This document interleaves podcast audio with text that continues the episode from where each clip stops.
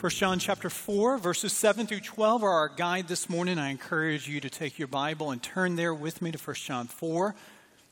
You can also look along with me in the Pew Bible that is in front of you. It's on page 1023, 1 John chapter 4, verse 7 and following. I want you to go back with me. I'm eight years old. I'm roaming as a third grader the halls of Northside Elementary School. It's Valentine's Day. And what does a third grader do on Valentine's Day? He does nothing else than to express his undying love and affection for Jessica. It was Jessica for me. Jessica sat three rows over from me in my homeroom class. I don't recall that I'd ever talked to her before, but this was going to be the day. This was going to be the day that I told her just how special she was to me. First crush. We all have Valentine's cards.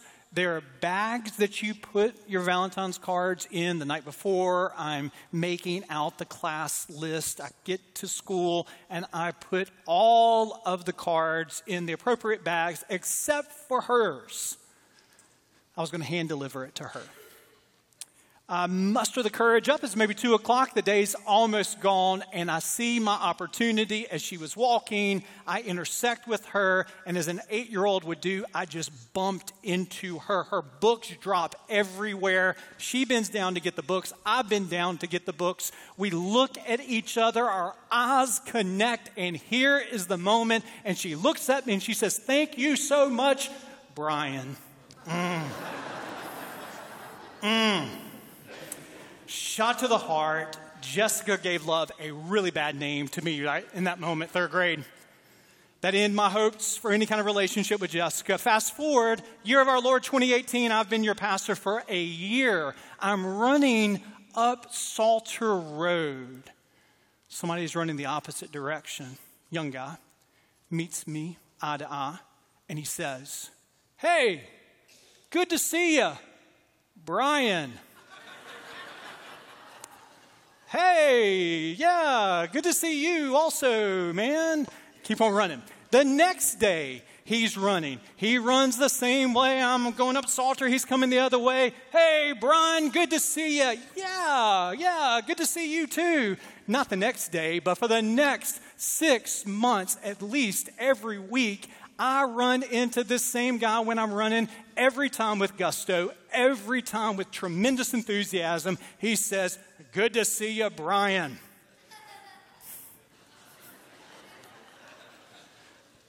Now, I tell you this story because it's five years old. I tell you this story because I haven't seen him in about five years. And but for about six months between Saulter and Lakeshore, we would have an almost daily occurrence. And I just never had the heart to tell him, hey man, you got the wrong guy here. I'm not your Brian. One of the reasons we gather to worship, one of the reasons that we sing, one of the reasons that we open up God's Word is to make sure that the God that we talk about is actually the God described in the Bible. To make sure that we don't have a, a mischaracterization, that what we say about God is actually not the God that is described in the Bible. Hey, all of us in this room know what it is to, to get someone confused all of us in this room, whether it was in your elementary school days or whether it was in the adult professional days, as a pastor, this is one of the vocational and calling hazards that occurs. I will have a conversation with someone and realize I've got them crossed up, I've got them confused. But woe to us if we're confused spiritually. Who is God? What is his nature? 1 John chapter 4, starting in verse 7, is the word of the Lord that I want you to hear this morning. Beloved, let us love one another. For love is from God, and whoever loves has been born of God and knows God. Anyone who does not love does not know God because God is love. In this, the love of God was made manifest among us, that God sent his only Son into the world so that we might live through him. In this is love, not that we've loved God, but that He loved us and sent His Son to be the propitiation for our sins. Beloved, if God so loved us, we also ought to love one another. No one's ever seen God. If we love one another, God abides in us, and his love is perfected in us. This is the word of the Lord to us this morning. It's a word that captures our hearts around three central questions I want to pose to you this morning. But more importantly, from the text, I want you to see the answers that are clear to us. The first question this morning is what is the nature of God? What, what is the nature of God? Notice verse 8 three words that resound to us, three words that are a clarion call of clarity to us this morning. God is, God is, God is love. Verse 7 through verse 8 is a repetition. Beloved, let us love one another, for love is from God, and whoever loves has been born of God and knows God. This is a refrain that John picks up. I've told you this, I'm going to remind you probably again that John, when he wrote this under the inspiration of the Holy Spirit, he had no imagination of people turning in their New Testaments and following along. So, this is oral communication. And what is one of the trademarks of oral communication? it, it is repetition.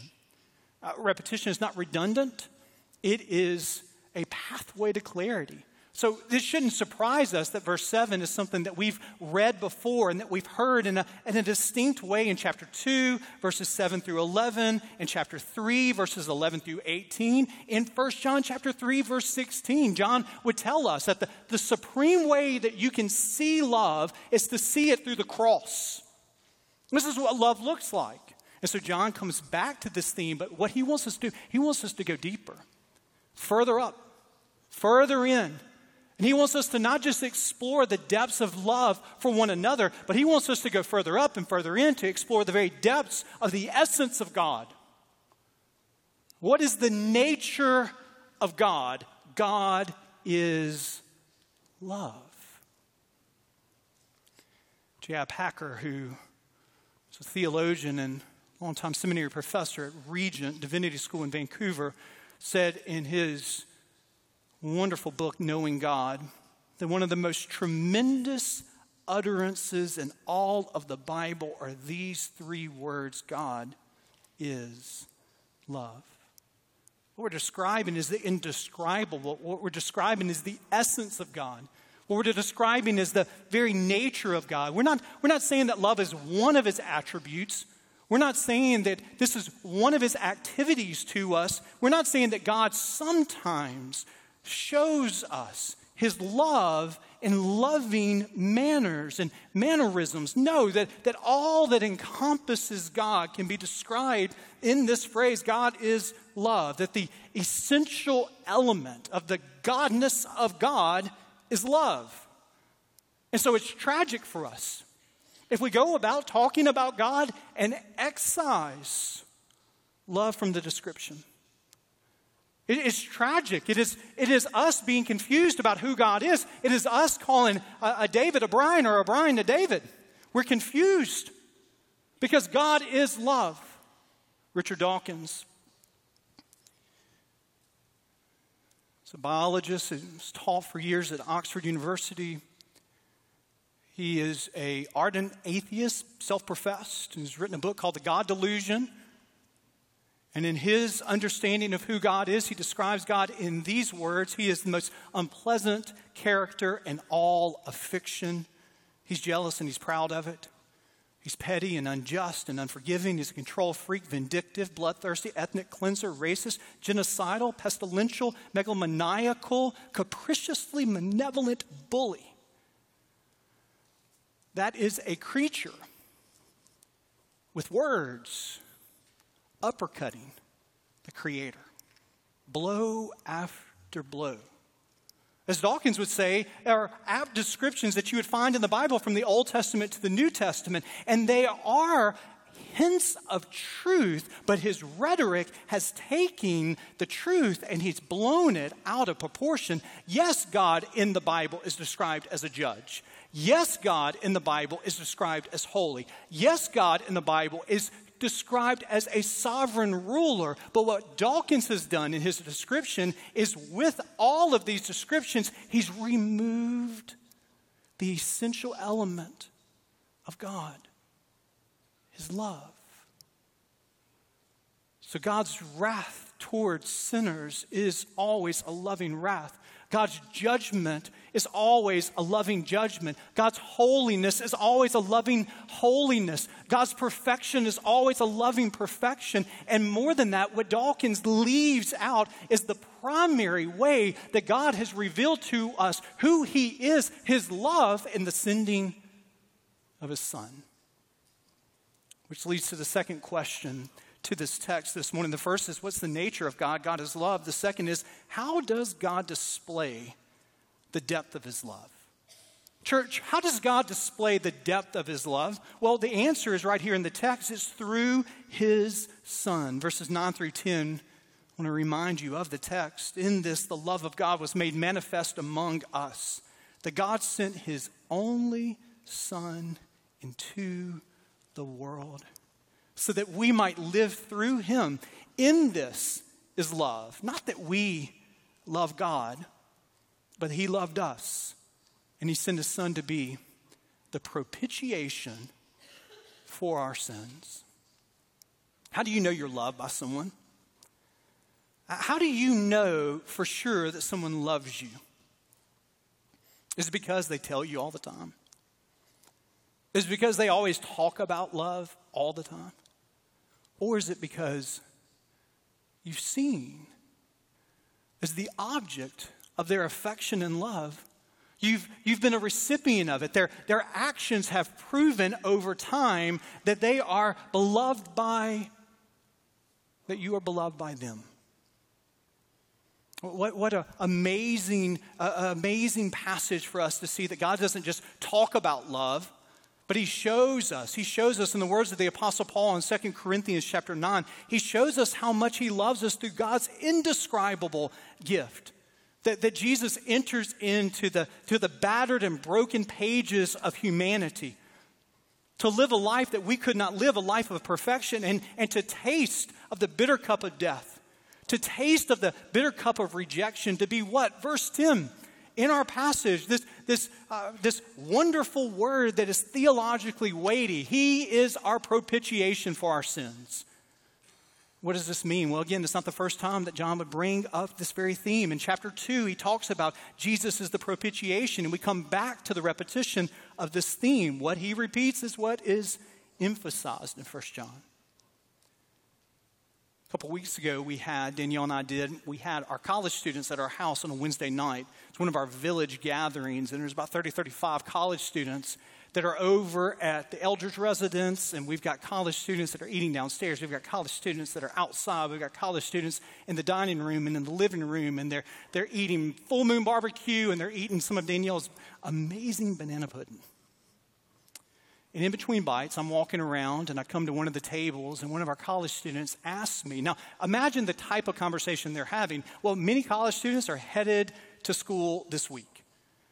Many college students will be headed back to school in the next couple of weeks. So there's a lot of conversation about who the roommates are, who the roommates aren't going to be. They're going to live on campus, they're going to live off campus. And so one of the college students, as I'm walking by, hey, says, Pastor David, I've got a question for you. So I'm thinking uh, that it's a question that is connected to a little more earthly kind of things. What was it like when you're in college, decades ago, those kinds of things. And the question was this Hey, Pastor David, I've always wondered, what is propitiation? just, a, just a light question. It's one of the things I love about our college students. It's one of the things I love about our church. I love that this, is a, this was a young lady who's 17, 18 years old, headed off to college, and she, she, wants, she wants to dive deep into God's Word. Hey, I, I want to know what these theologically weighty words mean. I don't know exactly what I told her in that moment, but I tell you what I wish I would have told her is this. You know what propitiation is? it, is how much God loves you. It is the extent to which God would display his love for you and me as sinners. You know what propitiation is all about? It, it, is, it is about the holiness of God, who is a judge, a judge to all of our sin. And there is a price for sin. And we, we want this. You, you don't want to have an injustice that occurs to you, and you go to a judge, and a judge, in the midst of all of the injustice, says, No big deal. In the midst of you being the recipient of, of someone's sin, you don't want a judge in that moment that says, Hey, boys will be boys, girls will be girls. Let's just, just pretend it didn't happen. Of course not. We know from a human level that there, there, there is a price for injustice. There must, must be something to, to rectify what has occurred here, and we can't just turn a blind eye to it. Well, if an infinite, loving, holy, perfect God looks upon our sin, He doesn't turn His eyes away from it, but He gazes in the fullness of it, and He, as a holy God, has a wrath against it. He hates sin. But this is how much he loves you. that the one who knew no sin became sin to be the, the sacrificial substitute for us, that God loves us so much that this reservoir of love that flows from the Father and extends to the Son would extend to each and every one of us today as Jesus would, would live a perfect life and die a sacrificial death, and he bore it all. He bore the full penalty of sin upon the cross. And to answer the question, what is propitiation, isn't just, a, just an uh, academic answer that we give to it. It is a part of the songs that we sing as the church. And we can go back into the, to the great well of hymns and we pull up songs like this that help us answer just how much He loves you. Here is love. Vast as the ocean, loving kindness as the flood. When the Prince of Life, our ransom, shed for us his precious blood, on the Mount of Crucifixion, fountains opened deep and wide. Through the floodgates of God's mercy flowed, vast and gracious, a tide, grace and love like mighty rivers poured incessant from above, and heaven's peace and perfect justice kissed a guilty world in love. There's some of you that have walked into the sanctuary, and you know what it is to be kissed by the kiss of rejection. You know what it is to be left out, overlooked. You know what it is to have a friend or a family member reject you, where your extension that comes to them is not met with an open embrace, but it is met with rejection, and you're here wondering, will I be included? You need to hear this is how much God loves you. A love that always includes, a love that always brings you close. There's some of you that have walked into the sanctuary and you've been kissed by the bitter kiss of betrayal. And you've got two questions as you sit in this very sanctuary who can I trust and how can I trust? Can I tell you this morning that there's a love that will never drop you? There's a love that will never let you down. There is a love that will bring you close. There is a love that is deeper than any human betrayal that you experience. There's some of you here this morning that you've walked into the sanctuary and it, it is, you have been kissed by the kiss of grief itself. And the tears that you've shed over these last weeks are, are tears, they're tears of love, heartbreak. And you need to hear this morning that in the midst of your grief, in the midst of your sadness, there is a love from the Father that holds you close, even in your tears and pain. Let this wash over you today. Let this wash over you today. The, the words of the great Baptist British preacher Charles Haddon Spurgeon over a century ago looked into his congregation of over 5,000 in Metropolitan Tabernacle, and he said these very words Christ loved you before all the worlds, long before the day star flung his ray across the darkness before the wing of an angel had flapped the unnavigated ether, before all of creation had struggled from the womb of nothingness, God, even our God, had set his heart upon all his children.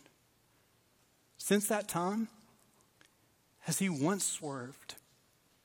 Since that time, has he once swerved? Has he once turned aside? Has he once changed? No. You who have tasted of his love and know his grace will bear witness that he has been a certain friend in uncertain circumstances. You have often left him. Has he ever left you? You've had many trials and troubles. Has he ever deserted you? Has he ever turned away his heart and shut up his bowels of compassion? No. Child of God, it is your solemn duty to say no and bear witness to his love, to bear witness to his faithfulness. Three questions from our text this morning. What is the nature of God? The second question is how does God display his love to us? And finally, this morning, how do we display the love of God? Again, look with me in our text in verse 12. No one has ever seen God if we love one another, God abides in us and his love is perfected in us. This is a passage that we never need to take in isolation. It's a passage that goes best with the passage that comes before us in verse 11. Beloved, if God so loved us, we ought to also love one another. John is saying something here that is, is true. It's true as, as, as old as time is, is that, that God is spirit and, and we do not see him in the same way that we perceive the person that is sitting next to you here this morning. In Exodus chapter 33, Moses would hear from God himself that, hey, you can't see my face, for no one may see me and live. Well, how can it be known? How can a God who is spirit be known when we are not going to run into him in our, in our public shopping this afternoon here. Many of you are familiar over the last month, there's been a movie that's being filmed here in the greater Birmingham area, and they've been Kurt Russell spottings, the famous actor. There have been Matthew McConaughey spottings. People have, have lined up to be able to get a glimpse of, of this famous actor. And there's something about being able to see someone that you might see on the, on the big screen here. Now, will any of us here on earth be able to happenstance run into someone at a restaurant who is God the Father, God the Son, and the Holy Spirit. God is invisible, the passage tells us. No one has ever seen God. But how does God show his power? How does God display his love? How does God show that he is alive? Is it through our airtight, precise uh, arguments for the existence of God? Well, heavens no. You know what it's through? Your love, my love, our love. When we look at this passage right here, it reminds us the gospel, it motivates how do we love. It, it shows us a path of how we display love to one another. There's a great Union University professor by the name of Ray Van Nest who talks about this very passage and how the gospel gives us, well, it gives us roads to travel when we show people love. He, God, loved us first. He didn't wait for us to make the first move. So our love is an initiating love. We, we don't wait solely to be the recipients of love. We, we, as Christians, we step out in love. He, being God, He loved those who hated Him. So we can't excuse ourselves from love because there's some people we disagree with, or there's some people that are just too difficult for us. If a sinless God can love sinners like you and me, how much more so could, could we as sinful people surely love other sinful people? Notice in this passage here, he loved those who were different than him. Is there any greater distance between a human who is a sinner and a perfect God? Our love, then, is not just limited to those who are like us from the same zip code, the same profession, all graduates of the same school, the same worldviews, the same politics here. Of course not. Our love, it spills out across the, the sameness that often defines us in our world. His love continued, God's love, even when it wasn't convenient. We, shaped by the gospel, we are called to love beyond our convenience. His love cost. None of us can bring about someone's salvation through our love. Of course, that has happened in Jesus and Jesus alone. But as we show love in this sacrificial way, it will cost. Don't, don't be misled. It, it will cost you your time, it will cost you your resources. At times, it will cost you your pride. The first church I ever pastored was over two decades ago. Miss Edna was a longtime member of the church, and she had been walking with her husband, Mr. Jimmy, for over five years with what at that time was a terminal diagnosis. And they held hands there in the ICU, and he breathed his last breath. And to be absent from the body was to be present with the Lord, and she grieved. She grieved a grief that many of you in this room that have said, I do, till death do us part, know very well church rallied around her. Small church, just a few Sunday school classes, pillar member she was and her husband was. But they didn't just rally around her in those last weeks of her husband's life. They had been rallying around her for the five years of his diagnosis.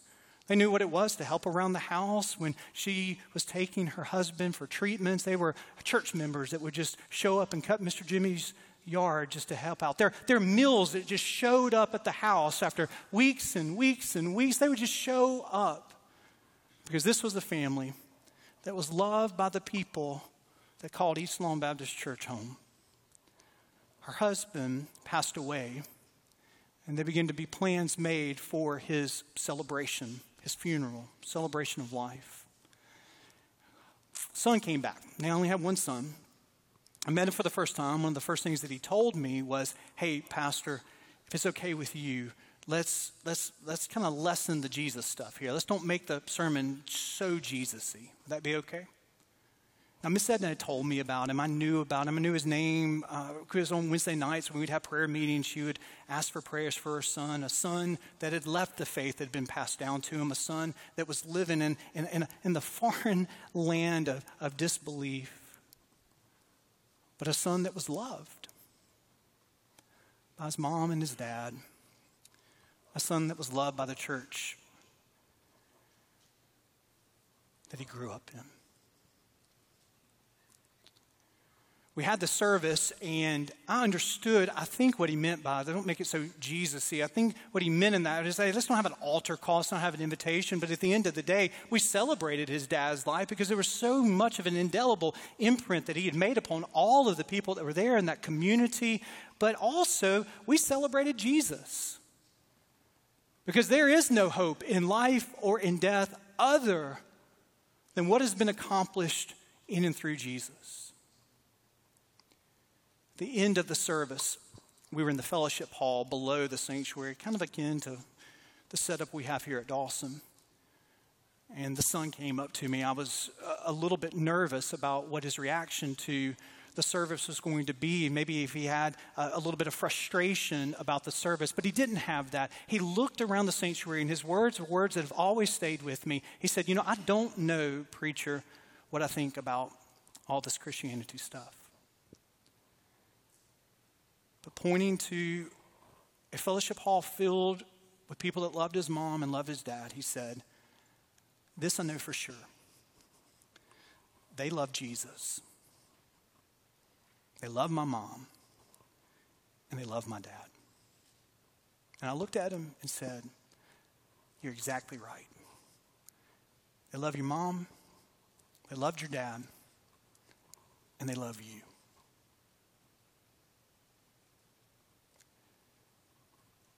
Did he see God that day? Did he behold on what is unbeholdable this side of heaven? Did he stare into the holy countenance of God the Father here on earth? The answer to that question is no. But did he see God at work in the ordinary love of people? And the answer is a resounding yes. And that witness, those stories, get repeated again and again and again. Well, they get repeated in your life, in this church, in your love. Let us pray.